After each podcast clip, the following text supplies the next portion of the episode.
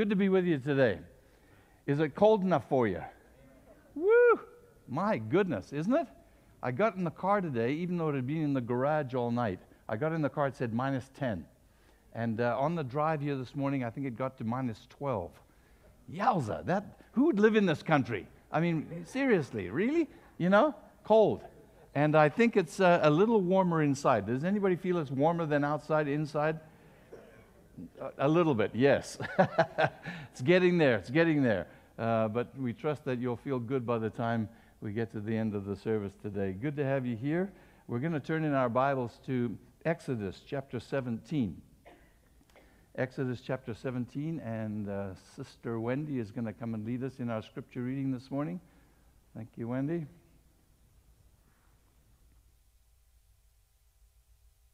Okay, we're starting at Exodus 17, we're starting at verse 8. The Amalekites came and attacked the Israelites at Rephidim.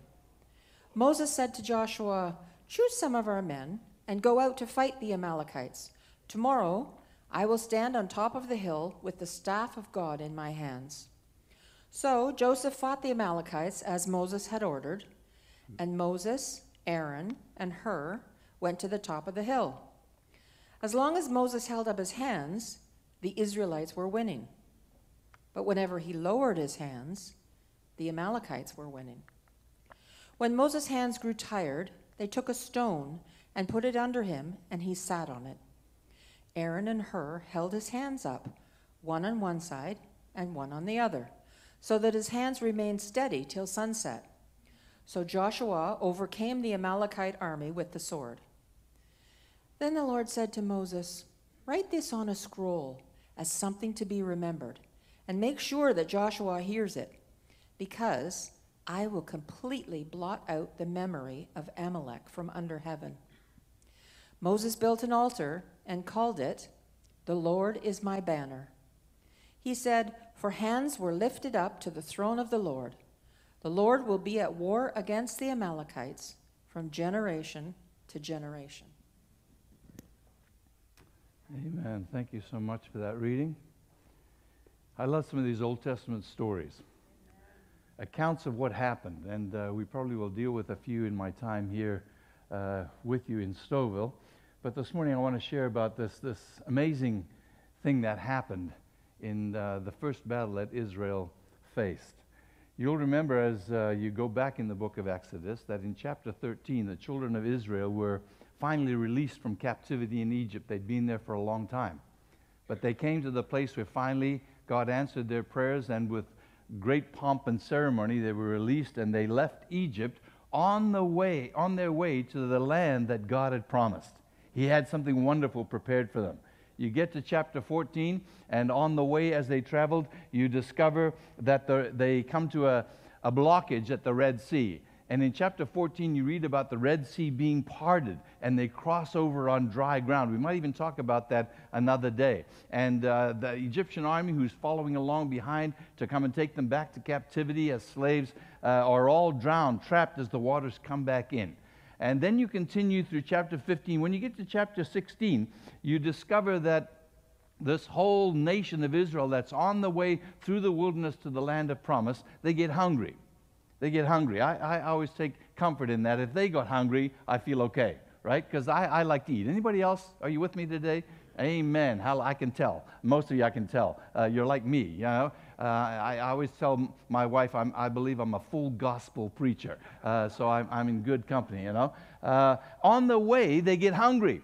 And God miraculously provides for all of them every day supernatural food manna from heaven and at one time quails, little uh, chickens that came from heaven, and, and they ate everything that they needed. And then when they needed water, you get to chapter 17, they, they, they wanted water.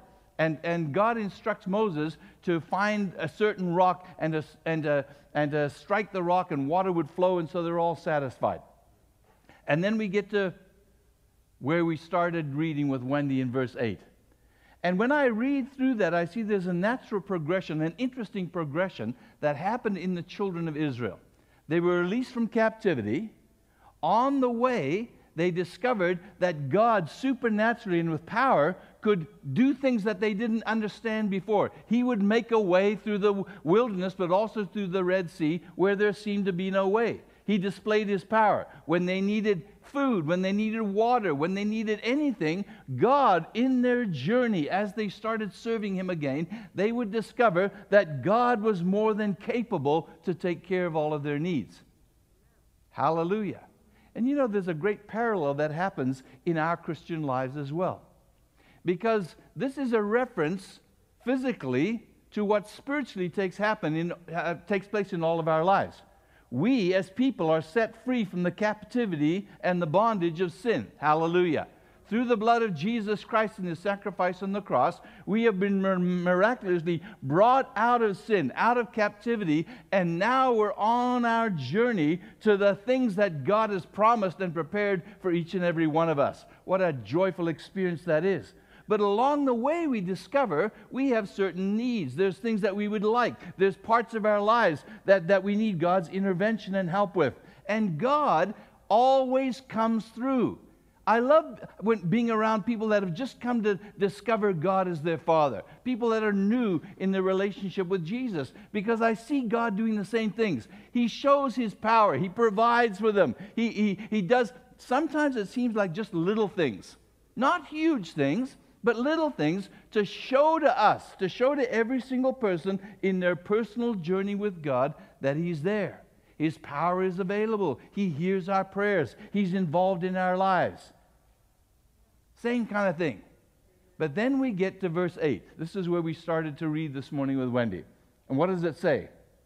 Then came Amalek to fight battle, to hurt the people of God. And you need to understand battles, problems, trials, persecution will come. You think, well, no, I, I, I've come to God. Everything's going to be wonderful from now. No problems, no issues. But as I read it from the children of Israel, they weren't far into the journey when they faced a battle. Then came Amalek to fight a battle, to attack them, to hurt them. And the same is true in our personal relationship with God, in our spiritual walk.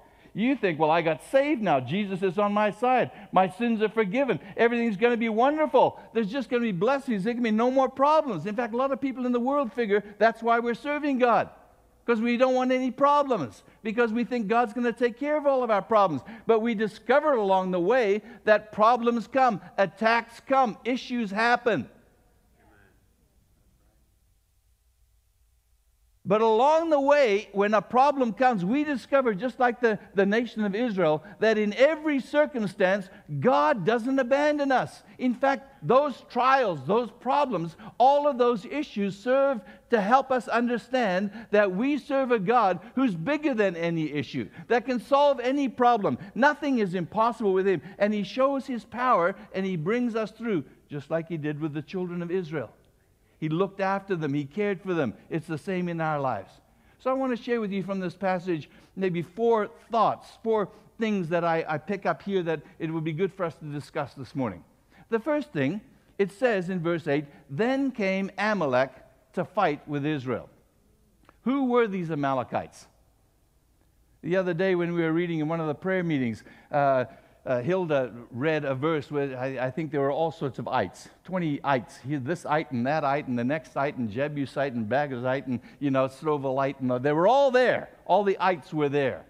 Well, these were the Amalekites. Who were the Amalekites? Well, if you go back to Genesis chapter 36 and verse 12, you'll discover that Amalek was the son that was born to Esau and one of his concubines. Not to his wife, and not to one of his wives, but to his concubine. Now, I'm not going to spend a lot of time here, but doesn't a red flag go off there somewhere? Somewhere. If we're smart, we would observe and we would learn something there.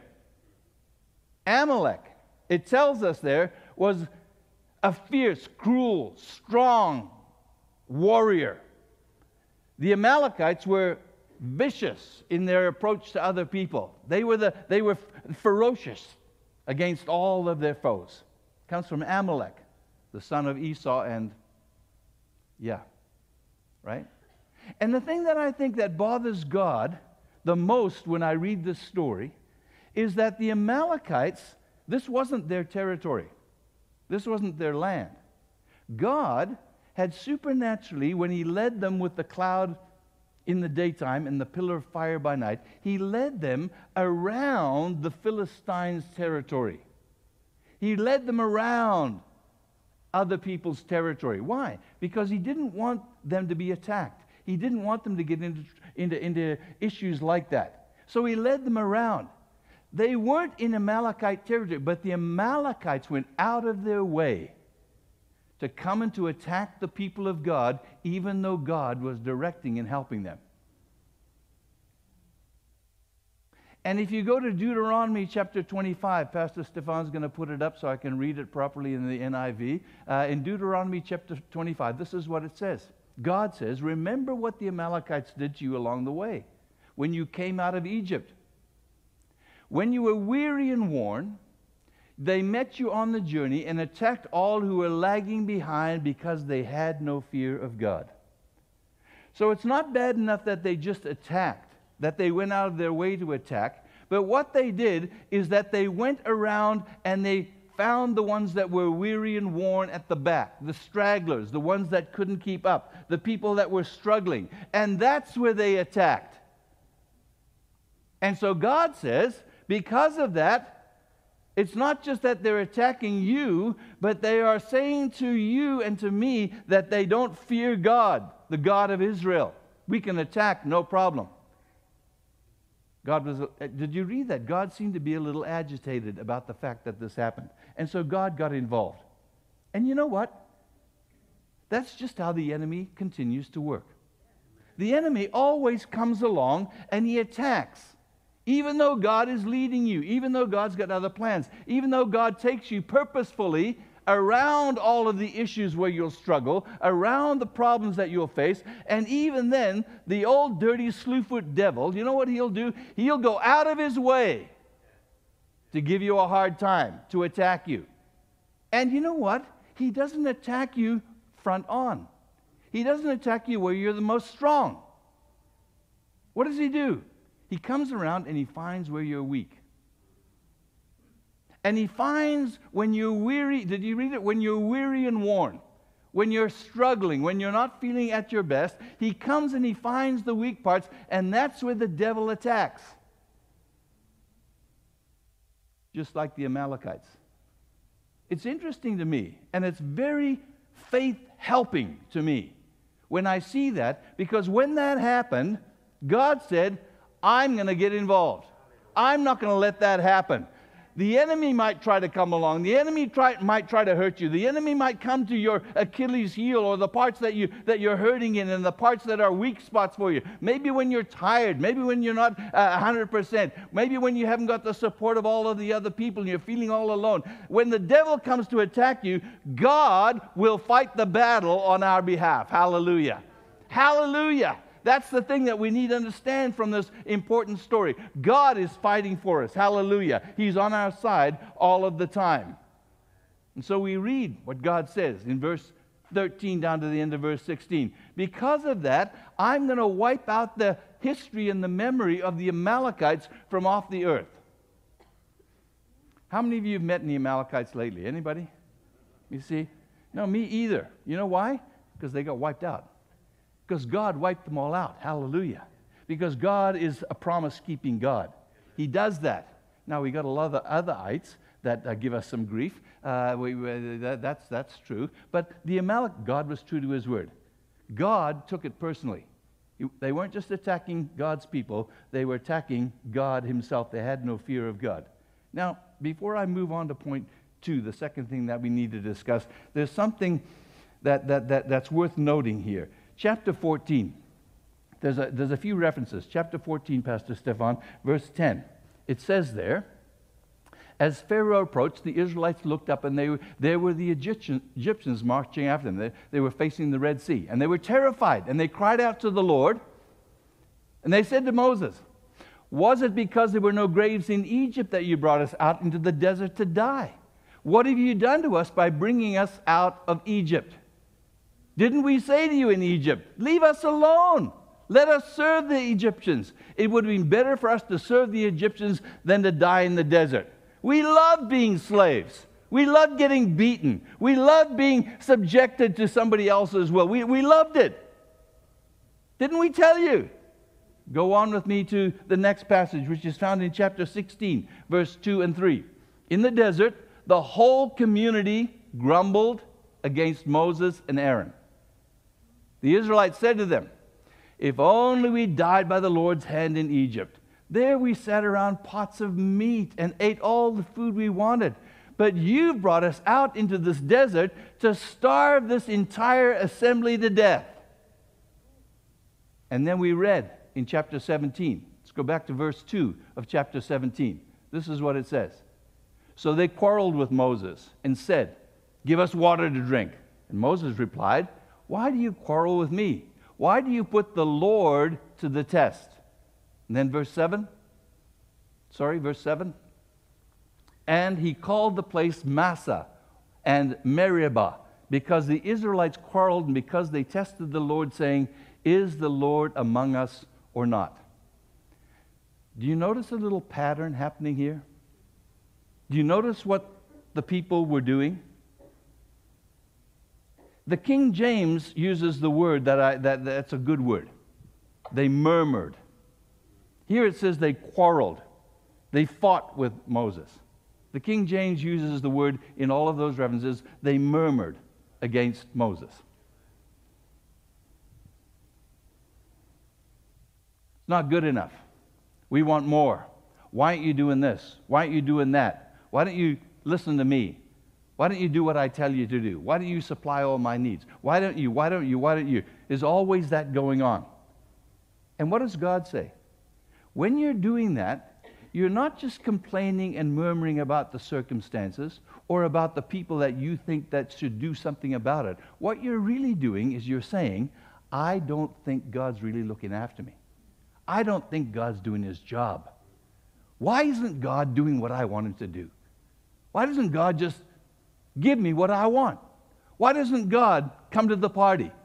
Obviously, God doesn't love me. Obviously, God's not involved. What's God's problem? It's really what they were saying. That's murmuring. That's murmuring. You get to verse 8, after verse 7, and what does it say? And then came Amalek. When? Then. When was then? When they murmured and quarreled and complained. Now, you see, in our world today, the world murmurs and fights against everybody in leadership. That's what the world's way is. As soon as you become a leader in anything, it's open season. Everybody feels they can express their opinion and say whatever they want about the person in leadership. That's the world's way. Try turning on TV. Try watching some of the late night TV and see how the people that are making millions of dollars to host those programs, they, they just attack everything that's going on and everybody that's going on doing anything good. They quarrel, they murmur. That's what they do. That's the world's way. It's the world's way. And sometimes some of us, some of us allow the world's way to become our way. It's the way it's happening. So we bring it into our experience. We bring it not just out there in the world where we don't like the political leader, or we don't like the economic leader, or we don't like the town mayor, or we don't like whoever's making any decision anyway. And we come into the church and we start to say what we think we can say. Because it's everywhere, because that's the way it is in the world today. And when we start to murmur against God, and what God is doing, now we just, you know, we attack the pastor, we attack the board, we attack the people that, that, that are on the platform leading the worship. Why don't they sing songs that I like to sing? Why don't they just sing hymns that I know? You know, why is it so cold in the building? Can't they ever get the heat right in this place? And it's very easy for us to get that same kind of thing going because we see it all over the world. Let me tell you something murmuring is Satan's language. Murmuring is Satan's language. God does not want that to happen. God wants us to speak words of faith. Hallelujah. He wants us to speak in power. He wants us to look to Him. He's our supply. And you know what? If you murmur and complain, you're not hurting God, you're hurting yourself. Because you're saying God isn't able. God isn't able. Now, I would just like to have an altar call right now for all, no, no, I'm not going to do that, but because we'd all be at the front, wouldn't we? We'd all be coming to say, "Oh God, forgive me."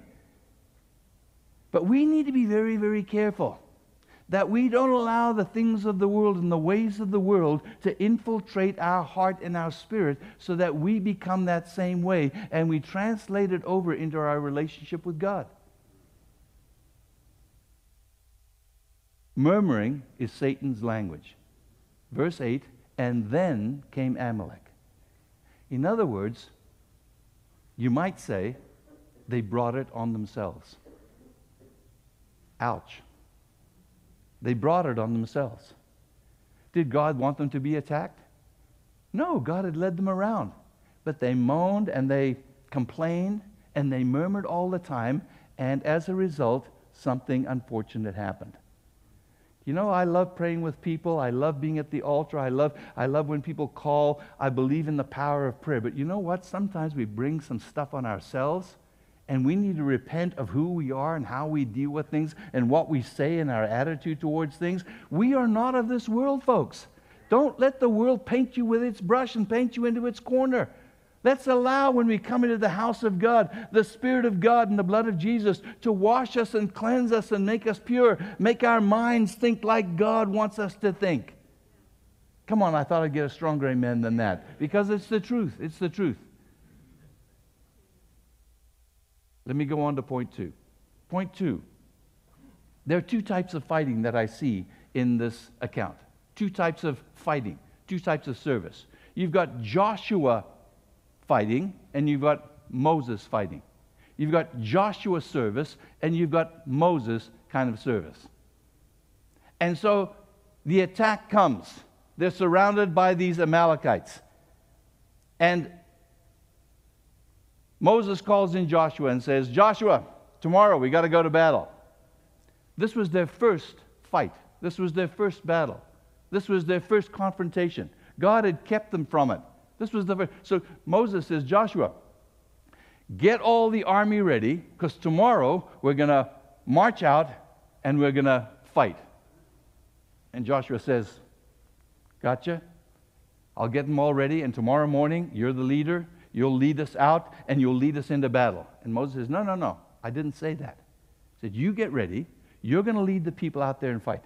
And when you go out there, I'm going to take Aaron and Hur, and I'm going to go up onto that highest hill over there, and I'm going to lift my hands up towards heaven and allow God to bring his power so that as you're fighting out in the field, we will see victory. You see, we need in every circumstance as we're serving God to have both kind of fighting, both kind of service, because we're in a battle. There's warfare going on around us. When battles come, when troubles come, we need to have Joshua kind of fighting, and we also need to have Moses kind of fighting. We need to have some people involved in Joshua kind of service, but we also need to have people involved in Moses kind of service. We need both because one without the other doesn't get the job done. It's not either or, it's both and. We need both kinds of things. And in our spiritual activity, we need to learn in our spiritual Christian lives what it is to, to, to balance work and worship, prayer and service. There needs to be a balance. You can't have one and expect you to have victory. You've got to have both kind of things happen. Moses didn't call the people and say, okay, everybody to the top of the mountain, let's all go pray. Because there was a battle to be fought. He prayed, he went to do his part, but at the same time, he made sure that through Joshua, he got the troops ready, he got the battle ready, they were ready to fight, and they went out and did what God needed them to do. And that's true wisdom, isn't it? Because the Bible tells us faith without works is it's dead. Faith without works. I got faith. The guy says in James, Well, show me your faith. You can't show somebody out your faith unless you've got works, unless you're doing something. You can have all the faith you want. You can do you can have a relationship with God, but unless there's works, unless there's a change in your life, unless you're doing something good for God. Jesus didn't just stay in heaven and pray and say, Well, I hope those folks are going to be fine down there. No, he left heaven and he came in power and glory. He came and he went to the cross on our behalf. Faith with works, he got the job done. Because faith without works is dead. You can't have just prayer and you can't have just fighting. You can't have just work without worship. You need to have both. And in this story, I, I discovered that you've got to have both kind of things for it to happen. And there are some that are strong in, in, in, in the works. Just let me, gee, let me loose. I can hardly wait to get out there in the battle. You know, just come on, bring it on. I'm going to get out there and I'm going to fight. You know, just let, us get a few more committees going in this church. Let's get some organization happening here. Let's make sure we've got all the parts in place. I'll just kind of roll up my sleeves and, you know, thank God for people like that. But you know what? You've also got to have people that are going to say, we need to pray. I, I thought I'd get a stronger amen, Sister Hilda. Come on. Amen. Hallelujah. We need people to pray. One of the greatest Christian soldiers of all time who'd been scarred by many a battle says, I wish and I desire that men everywhere would pray, lifting up holy hands without wrath and without doubting. Men everywhere that we would do that. And, and I, I remember a preacher many years ago that, that I heard, and he said, When I pray and I lift my hands, I take that literally and I say, I'm raising my hands. And I say, I'm raising my hands depending on God without wrath without any of my human things getting in the way. Oh, you didn't answer my prayer. Oh, you're not looking. Why are you blessing them better more than you're blessing me? How come his church is bigger than my church? How come you're answering his prayers and not mine? Right? No, no. When we approach God, we come to him without wrath, without any human emotion. We come to him because he's God, without wrath and without doubting. Oh God, we believe in Jesus' name that you not only hear our prayers, but your word tells us, and we, we believe it, we've seen it in our experience, that you answer our prayers. You've got better plans for us than I could ever imagine or think. And so I raise my hands, I pray, and I say with the Apostle Paul again, I wish that every person in Stouffville Pentecostal Church would pray, hallelujah, lifting up holy hands towards God, saying, God, we're dependent upon you. God, we can't do it without you. God, we're not going to do it without you. Without you, there is no hope. But we lift our hands saying, Oh God, we don't have any, anything against you. Maybe we don't understand. Maybe you didn't do all the things I wanted you to do. There's no doubting in my heart, no wrath, but there's no doubt as well that you're God. I lift my hands. I'm dependent upon you, oh God. There's got to be that kind of fighting because without that kind of fighting, the job doesn't get done. We need Joshua fighting, but we also need Moses fighting. Let me come to the third thing I want to discuss with you. Let me read verse 10 and verse 11 again. So Joshua fought the Amalekites as Moses had ordered, and Moses, Aaron, and Hur went to the top of the hill. As long as Moses held up his hands, the Israelites were winning, but whenever he lowered his hands, the Amalekites were winning. We've read that a couple of times. You'd probably understand it better if you saw it, wouldn't you? Are you visual people? Would you? If only we had a Moses who we could get up here to, to help us. We could, uh, Shiloh, how about help me today? Would you do that? Good, young, strong man. Look at that. Look at that. Wouldn't you like to be, how old are you? 16? 17? 12. 12? Man, they're growing the big these days, aren't they? Wow. Stand there next to me. How can you be 12 and I'm a little over 50 and uh, uh, look how tall he is. Man. Okay, so just help me a little bit. You, are you willing to be Moses today? Just, just stand there, look at the good people for a minute. Okay? And uh, here we go. Hallelujah. Isn't that a beautiful staff? Thank you, Pastor Lori. There we go. Okay, there we go. You see? What did Moses do? Moses went to the top of the hill and he held out his hands with the, with the rod of God in his left hand, apparently. Uh, and uh, as he was holding it up, as he was holding his hands up out there in the battlefield, what was happening? They were winning. They were winning the battle. But every time his hands went down, down, down, they went down, they went right down, all the way to the bottom. What happened? They were out there losing. So Moses had to keep his hands up, right? All the way up. You see him keeping his hands up. And there's Moses standing on the top of the hill the whole time, right? What did we read there? What made the difference in the battle? What was the most important thing that happened in the battle? Was it how good Joshua was out there fighting? Was it how many men Joshua had out there fighting? Was it how good their weapons were while they were out there fighting? Was it their plan of attack? Was it all of the strategy and all of the, the, the committee work they'd put into it that got the job done out there? No. The difference, the catalyst, was the man of God raising his hands towards heaven and showing that he was dependent upon God. Dependent upon God. That he was saying, we have to have Joshua fighting, but the important part, the part that makes the difference, is the Moses fighting. Every time Moses held up his hands towards heaven, they were winning. But if the heavenward aspect isn't happening, if we start to fail in our relationship with God, if we aren't focused on the things that God wants to do, we will start losing. In fact, we will get beaten. And you know what? I need to explain this to you. It's not just that we did the Maple Leafs win or lose last night. Oh. But you know what? You think, ah, well, is it, it, it, how many? Is it 84 games in the season, something like that? So it's a long. You're going to lose a couple, even if it's to Boston, which we hate to do. But it's it's okay. We'll win the next one, right? It's no problem. Because the Maple Leafs lose the odd one. I don't know if you'd known. When it gets to the playoffs, we, we're good at losing. We just know how to lose, right? We'll get them next year. Don't worry. Hallelujah. Come on. Let's just draft a few better players. Come on. You remain a Leafs fan. Blue and white forever. In Jesus' name, right? But we're not just talking about Moses having his hands up and, oh, we're having a bad day out there and we lost one. Well, we'll get them tomorrow. People were dying down there. People were getting killed down there. People were being slaughtered down there.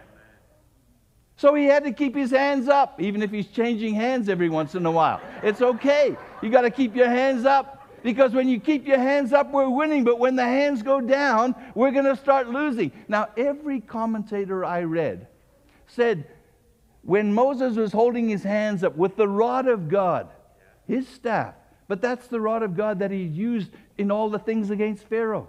That's the rod of God that he held out over the Red Sea. That was the rod of God that he struck the rock and water came out. It signified God was doing something, right? And every commentator I read said that when Moses, how you doing, Moses? Good? Yeah. Good.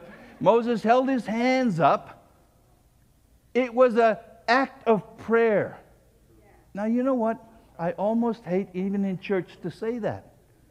Because when we say prayer, we say, oh, yeah, prayer. Heard that before, prayer, yeah. But you know what it was? It was a sign that he was depending upon heaven, that he was open to God, that he was saying, God, our dependency is upon you. We may have some strength, we may have some strategy, but we can't do it without you. You are our source, you're our supply. You need to be on our side. Why? Because the battle is yours. We're just your people called by your name. And so when he's raising up his hands, he wasn't just standing there looking down at the newspaper saying, Oh, isn't that a shame the Leafs lost last night?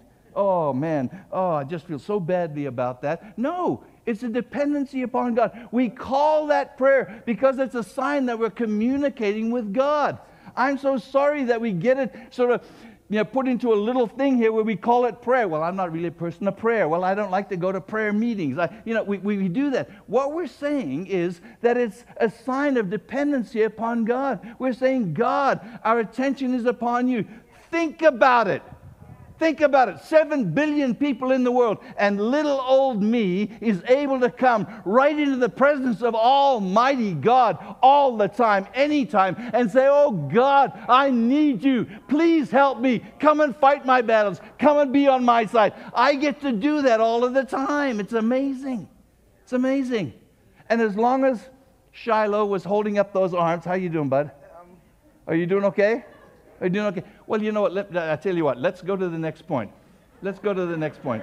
Good. You'll be happy about that, won't you? Point four. Point four. The term is teamwork, okay? You'll discover, you'll discover, let me help you. You'll discover that when you're the person that's bringing down the power of God, when you're the person that God is using to bless other people, you'll get a little tired. How old are you? Uh, 12. 12. Oh man, to be 12 again.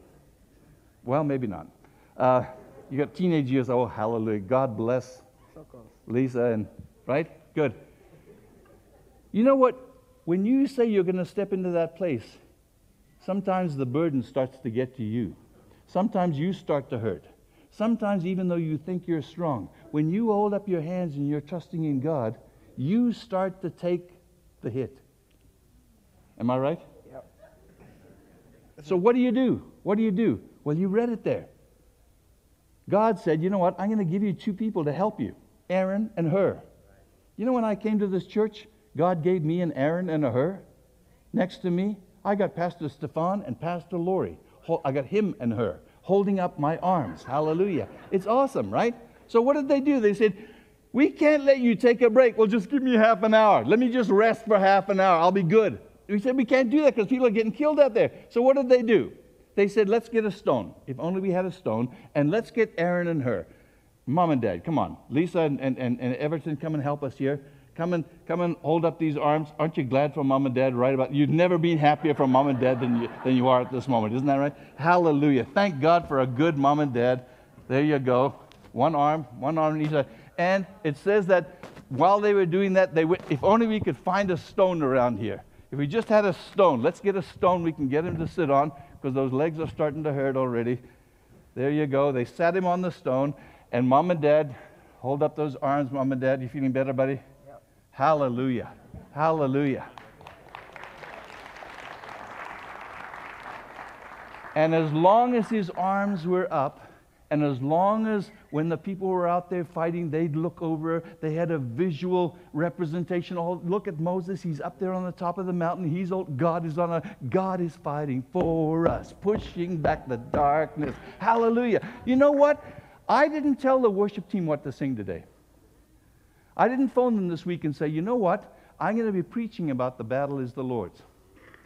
But what was the second song we sang today? The When I Fight, I'll fight on my knees with my hands lifted high. Oh God, the battle belongs to you. Every, well, let's stop there, yeah, because we don't remember all the words without being on the screen anymore. It almost seemed to me as I was standing on the front pew this morning that God spoke to the worship leader's heart. Aren't you glad for Carly? And aren't you glad for Stephanie? Aren't you glad for Vic? Aren't you glad for the Laird boys? Aren't you glad for Steve? Aren't you glad for. You know why? Because they've got to hear from God as much as the preacher's got to hear from God. And you know, I could call them in the week and say to them, here's what I'm preaching about. Why don't you get all those songs?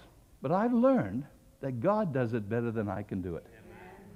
Because it gives me a sense that God is involved. I didn't ask them to sing that today. They could have sung one of a thousand songs today right? Well, what did they sing? They sang today, thank you, Carly. Thank you today. Why? They sang, when I fight, I'll fight on my knees with my hands lifted high. Oh God. You know there's something significant that happens when you lift your hands to God. You come into church and you don't know what it's about, but you see the people around you lifting their hands to God. What is it saying? Well, you know, some days I come into church and I've had a bad week and I just don't feel like praying. I just don't feel God's there. Something happens when you lift your hands to God. Even though you've had a bad week and you've faced trials and you've had some Amalekite. Anybody had any Amalekites in your week? They come and they're giving you grief, right? You come into church and you lift your hands and say, Oh God, it doesn't matter what's out there, the circumstances, the issues. My faith and my trust is in you in Jesus' name. I'm going to walk in faith and believe that you are a God who fights my battles, who goes with me, who helps me, that never lets me down. Hallelujah.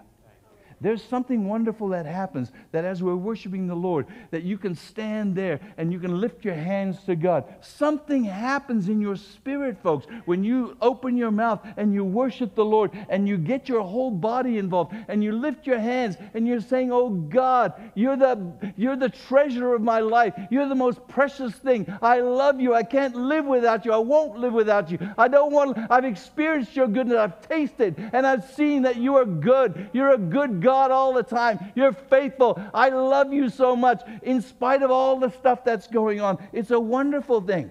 We don't need the pastors to whip you and to tell you to do that. We just need to come in and say, Oh God, what a joy.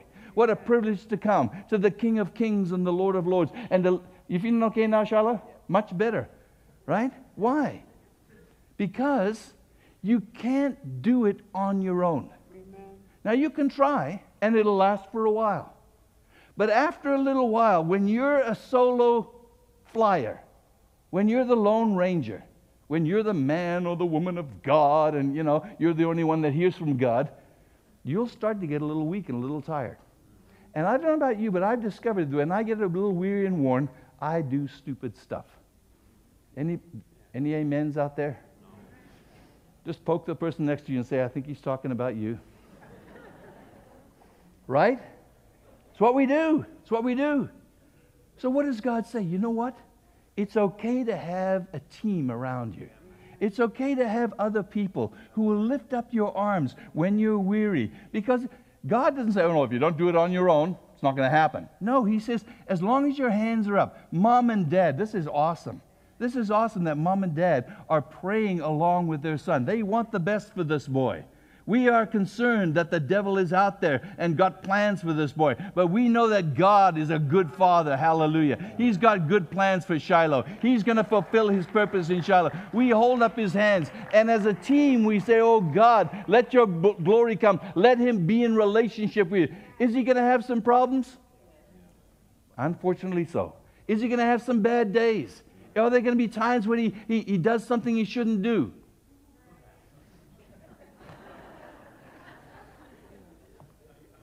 That's why God brings other people around. That's why He gives an Aaron and a Hur. That's why He gives us a Stefan and a Lori. That's why He says, come on, teamwork. Let's do it together. Let's do it together. Because in team, if a team's working together, we can still see the blessing of God. Hallelujah. You know what?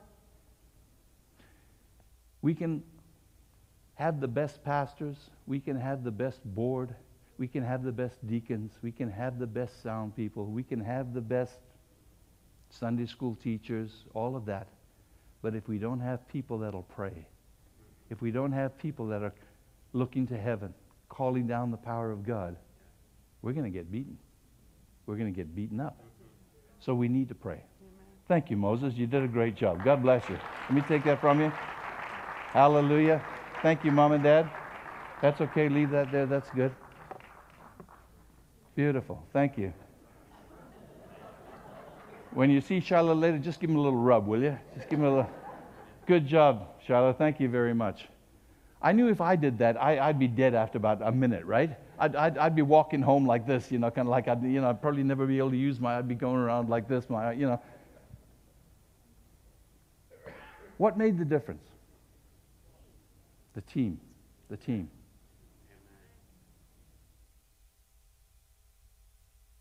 Notice that when the battle started, Moses didn't say to everybody, let's all go to the mountain to pray.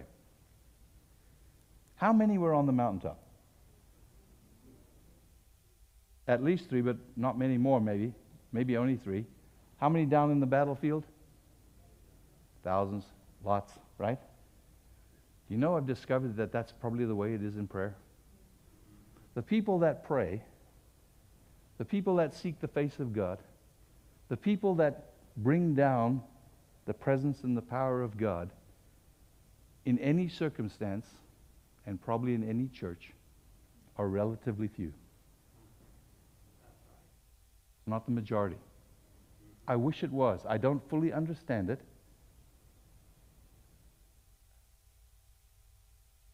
When we have a prayer meeting on Sunday, you know what? This church has got prayer people got prayer warriors.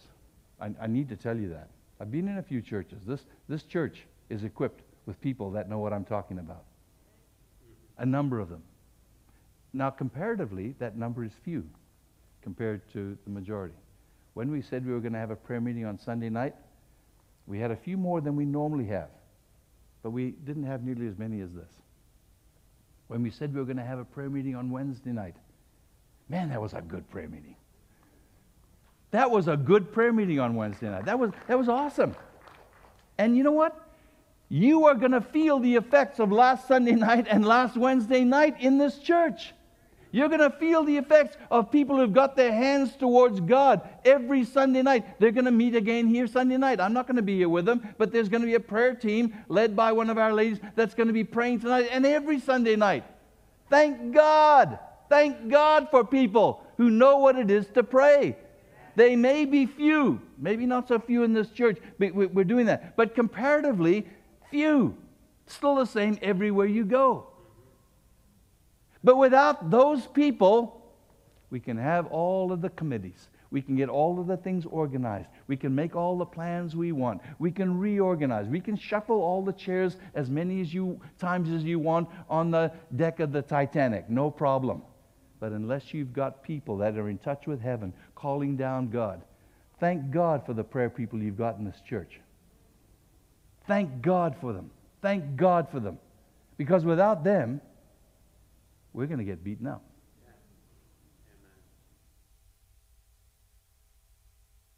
It takes a team. It takes a team of people.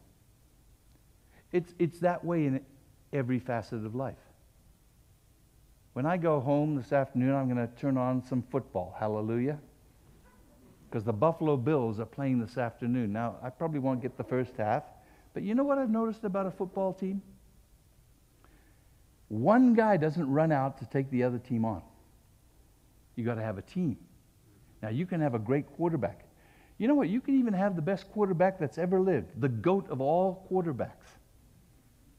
But he can't win it on his own. Ask him. He's had a, he's had a, he's had a good year. Poor old Tom, right?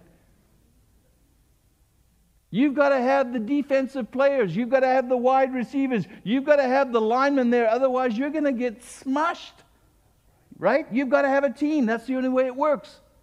We can have Auston Matthews on our team, and he can score 60 goals. That's why we won the Stanley Cup last year. We didn't win it last year? We had the best scorer. How? Because you got to have a team. You got to have a whole team. You have to have goalies as well, right? Do you know what? It's that way in marriage. God said,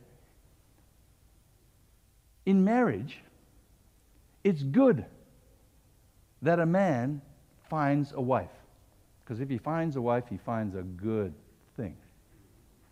Therefore, a man shall leave his mother, and a woman shall leave her home, and the two shall become one flesh. Because when two become one, something wonderful happens. The Bible says that if two of you agree, you know, one of the greatest powerful things that we have is husband and wife agreeing in Jesus' name? Because every marriage that happens where Jesus is acknowledged, where two agree in Jesus' name, there is power. Let me tell Everton and Lisa that in Jesus' name. There's power in Jesus' name. Hallelujah. I can, I, can, I can attest to it with my mom sitting on the front pew here today. That's the way it is. There's got to be a team. One of the things the devil is trying to do is to try to break up that team. So now we've got single people trying to raise a family. It's not God's plan. God's best is that you've got a man and a woman. That's the way it is. That's the only pronouns that there are in Jesus' name. And if they'll do it God's way and Jesus gets involved, strong marriages, strong families, strong homes, we will have a strong nation in Jesus' name. It's that way in everything. It's that way in everything. You've got to have a team of people that are going to work together. Let me just conclude with this before we pray. Moses stood with his hands held high, lifted up towards heaven, calling upon God for God, not just in name to be their God, but for God to come and fight and win the battle. And what a battle they won because God is fighting the battle. Hallelujah.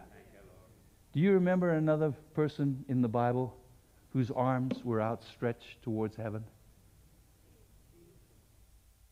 Who stood between us and God with his arms held out, saying, Oh God, not my will, but yours be done. Unless you come, unless you save us, we're getting beaten up badly by the devil. But Jesus stood in that place with his hands spread wide open towards heaven. And through him, if we look to him, if we acknowledge him, if we trust him, if we put our faith in him, if we allow his death on the cross to become ours for our sin, and we can become children of God, God fights the battle for us. God is on our side. We're called by his names. We are sons and daughters of the Most High God. Hallelujah. Hallelujah. Let's close our eyes for a moment and let's pray.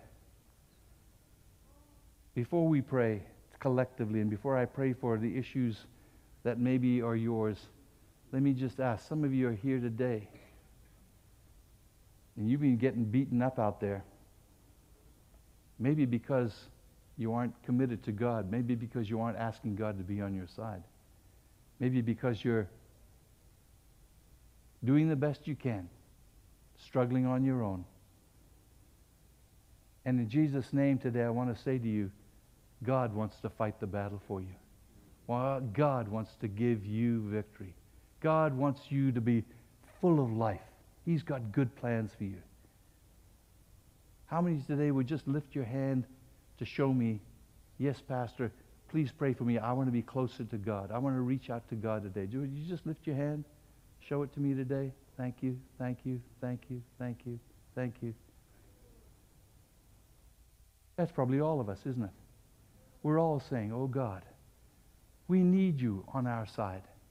Thank you that you're not just in heaven, a far off God, but that through Jesus you've come close. You've brought us close. We belong to you.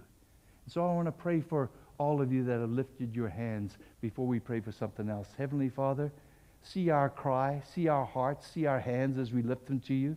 We are dependent upon you.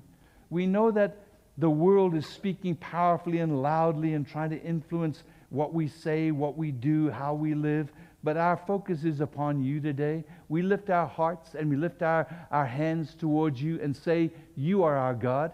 You're the one that controls us. You're the one that's in control of our lives. You're the one that makes the difference. And as long as we are in connection with you, we will have victory. There will be joy. There will be good things that will flow.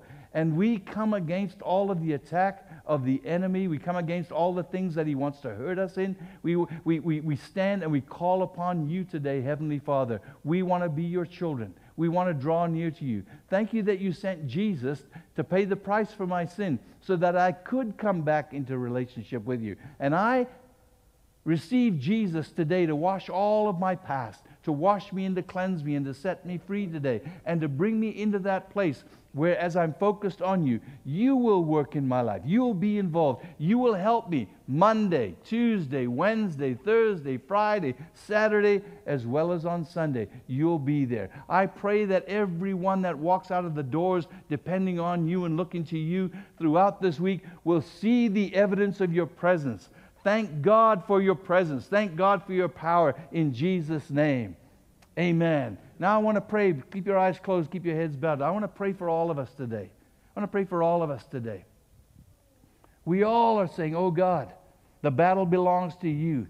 God, I'm involved in warfare. There's times when I think everything's going good, but the devil is out there to attack. There's problems that'll come along. And in the midst of that, I want to keep my eyes focused on you in Jesus' name. In Jesus' name. And so I want to pray for all of us, all of us today. Heavenly Father, Thank you that we can come to you all the time at any time. Thank you that your door is open. Hallelujah. Thank you that we can come right into the very throne room. You're seated on the throne of heaven, and you're there interceding Jesus for us, believing for us. God is on our side. You've shown that to us over and over again in your word. And today we say, Lord, forgive us for the times when we try and live in our own strength. We have to be involved. We have to do, but we do it depending upon you. We do it in your strength. We do it with your help. We ask you to get involved in a fresh and a new way in every single one of our lives. Help us tomorrow when we go to school in Jesus' name. Go with us to school, I pray, in Jesus' name. Help us when we go into that place of work. Help us when we go into the community and in the grocery store. Help us, oh God, that wherever we go, that we will be your hands and your feet, that we will go and be salt and light in this community in Jesus' name. We will see the evidence of your power working through us, that no weapon of any enemy formed against us will prosper and hurt us. We will be people of God that will see your power displayed in Jesus' name. I receive that And I say thank you for it. Thank you for helping me. Thank you for being with me. Thank you for being my God today in Jesus' name. In Jesus' name. Amen. Amen. Amen. Hallelujah. How, you feel better than when you came in? That should happen when you come to church, right? You don't have to feel good to come to church. Nice to feel good, but you know what? You should feel good going out. Why? Because God is with you. Because when you go, you're not on your own. Hallelujah. It's good news. It, why would you not want to serve God? Why would you not want to let God be? So let me just encourage you all week long. Get together with your partner. Pray before you go to work. Hold their hand. Let's believe God's going to be on our side. When you go to school, when you go to work, as you're driving in your car, worship the Lord. Call upon Him. Turn your heart and your, and your mind towards heaven. Bring Him into your experience, and let's see the good things that God is going to do in Jesus' name. Amen. Amen. Go and have a great week. God bless you. God bless you. We'll see you next Sunday.